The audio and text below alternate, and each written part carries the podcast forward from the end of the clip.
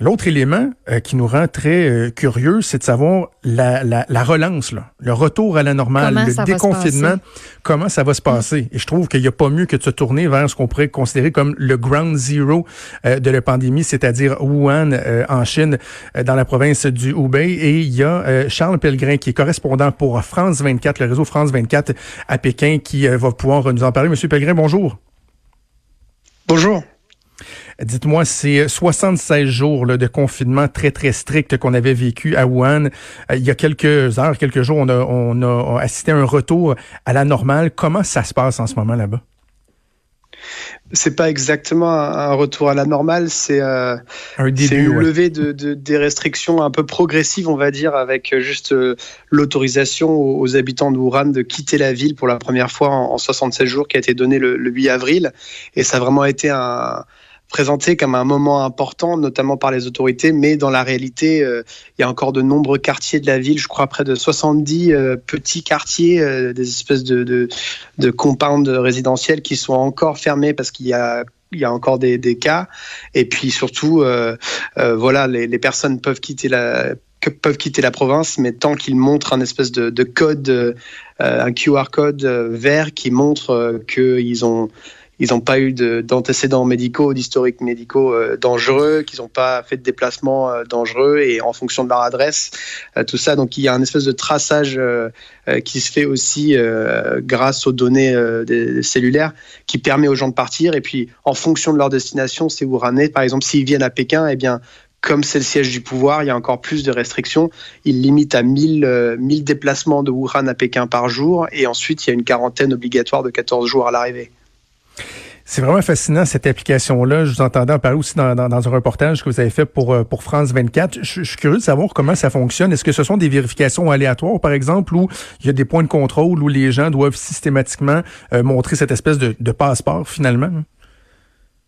Bah, moi, je peux vous parler de mon expérience personnelle à Pékin où, en fait, dès que je rentre dans un établissement ou dans un, dans un café, un restaurant ou même, même parfois un parc ou enfin peu importe leur établissement, je, je dois euh, euh, scanner ce, code et, leur montrer euh, que je suis en effet bien en règle pour le moindre déplacement et c'est vraiment, c'est ah quasiment la seule chose qui fait loi.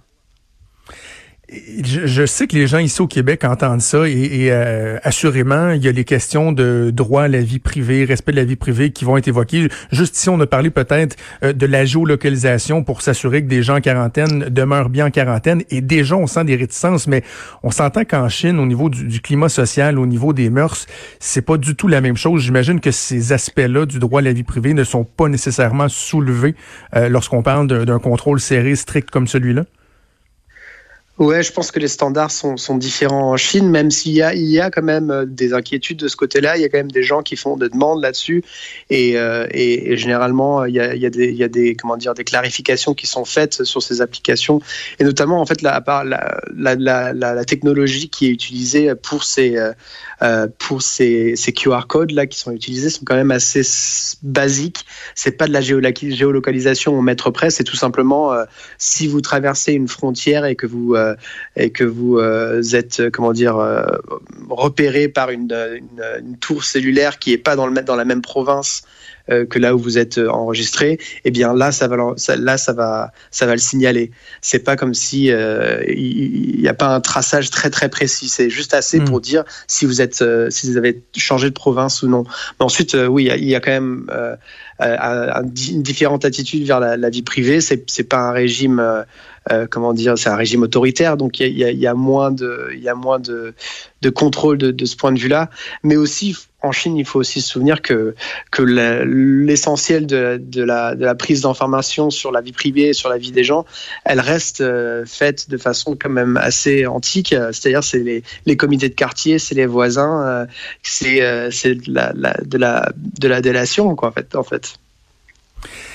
Euh, vous parlez du contrôle euh, des autorités. Il y, a, un contrôle qui est euh, évidemment très puissant au niveau du message et il y a quelque chose de paradoxal de voir que, bon, un peu partout sur la planète, la Chine est pointée du doigt pour les débuts de cette, cette pandémie-là. J'imagine que le temps saura nous dire à quel point on peut juger de leur niveau de responsabilité, mais là-bas, c'est pas le sentiment qu'on a. Au contraire de ce qu'on comprend avec le, le, le déconfinement qui, a, qui, qui s'est amorcé, les autorités se, se, félicitent, là, ils se congratulent comme ça se peut pas. Là.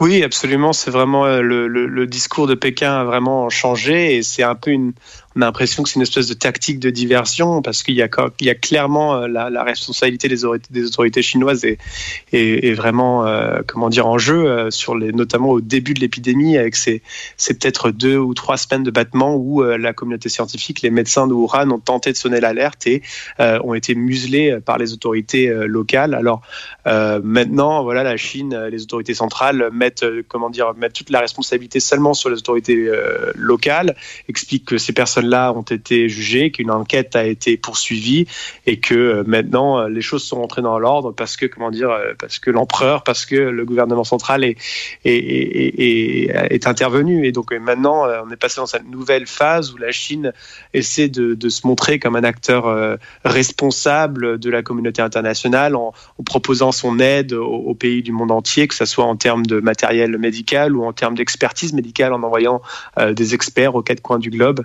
Euh, donc en effet, ça a vraiment été un, pangement de, direction dans, le discours de Pékin euh, sur une durée de trois mois qui est assez, assez, assez phénoménal. Je suis curieux de savoir, euh, quand on parle du contrôle important de l'information, pour un journaliste étranger comme vous qui est correspondant là-bas, est-ce que c'est facile de faire votre travail? Est-ce qu'il y, y, a des obstacles à votre capacité à faire votre, votre, votre travail de façon libre, transparente? Euh, oui, il y a des obstacles, mais c'est pas exactement de la façon dont on pourrait l'imaginer euh, euh, de l'extérieur. Il, y a, il y a, en fait, il y a beaucoup, euh, il, y a il, y a, il y a comme une espèce d'ambiance générale qui, qui, pousse à l'autocensure, qui pousse à, mmh. à, à, éviter les sujets sensibles euh, et qui fait que c'est très compliqué d'avoir les gens qui vous parlent directement. Euh, parce que quand on est chinois, il n'y a aucun, aucun intérêt à parler à un journaliste étranger. Euh, il n'y a jamais rien de bien qui va en sortir. Euh, il faut vraiment être assez désespéré. donc c'est assez compliqué, même sur des sujets qui ne sont pas forcément sensibles. J'ai récemment essayé de faire un sujet, enfin j'ai même fait un sujet sur l'impact euh, du, du Covid-19 euh, sur les petits commerces dans la ville de Pékin et, et j'ai essuyé quand même beaucoup de refus de personnes qui au début, au début disent oui, mais ensuite réalisent que c'est peut-être pourquoi s'embêter à parler à des journalistes, journalistes étrangers alors qu'on ouais. peut rester tranquille en, en, restant, en restant silencieux. Pourquoi courir le risque, euh, euh, effectivement. Donc, justement, cet aspect-là, l'aspect économique, nous, ici, euh, au Québec, par exemple, c'est quelque chose qui nous inquiète beaucoup. Là. On a mis le, Québec sur pause depuis quelques semaines déjà. Les taux de chômage sont astronomiques. On a peur à notre capacité à passer au travers euh, les, prochaines semaines, prochains mois, même prochaines années, sans euh, subir trop de, de dommages. Là-bas, ça se passe comment au niveau économique? Eh bien, là, l'économie a reprend euh, tant bien que mal et, et, petit à petit, mais, mais il va y avoir quand même, ça va être une, une reprise très compliquée. Euh, bah, tout d'abord parce que c'est pas, c'est difficile de redémarrer une économie qui s'est complètement mis à l'arrêt pendant euh, pendant près de deux mois, un peu moins de deux -hmm. mois, et, et surtout euh, c'est difficile de, re, de, redémarrer complètement l'économie quand en même temps il faut continuer le combat et la prévention contre le Covid 19. C'est un peu deux objectifs qui sont contradictoires. Euh, puisque l'économie euh, telle qu'on l'imagine aujourd'hui euh, veut dire bien la libre circulation des biens et des personnes. Et c'est la libre circulation des biens et des personnes, c'est la pire chose pour essayer d'arrêter une épidémie. Donc il y a un peu cette, cet équilibre délicat à devoir gérer. Et en même temps, pour la Chine, ils peuvent reprendre autant qu'ils veulent la production, mais s'il y a personne pour acheter ouais. ces produits ou ces services autour du monde, parce qu'il y a des problèmes de confinement, eh bien là aussi, ça va, poser problème. Donc euh, euh, là, en ce moment, les autorités chinoises sont en train de se poser la question sur quelle est la meilleure marche à suivre euh, pour soutenir l'économie et surtout en Chine particulièrement, il y a une démarche à suivre sur comment préserver la stabilité sociale, c'est-à-dire comment préserver le pacte entre le gouvernement et la population chinoise, qui est oui, d'accord, on vous donne pas toutes les libertés qu'on peut avoir dans l'Occident, mais on vous garantit des opportunités économiques. C'est fort intéressant de vous entendre, Charles Pellegrin, correspondant pour France 24 en direct de Pékin. Merci beaucoup d'avoir prêté à nous parler. Merci beaucoup à vous. Merci, au plaisir.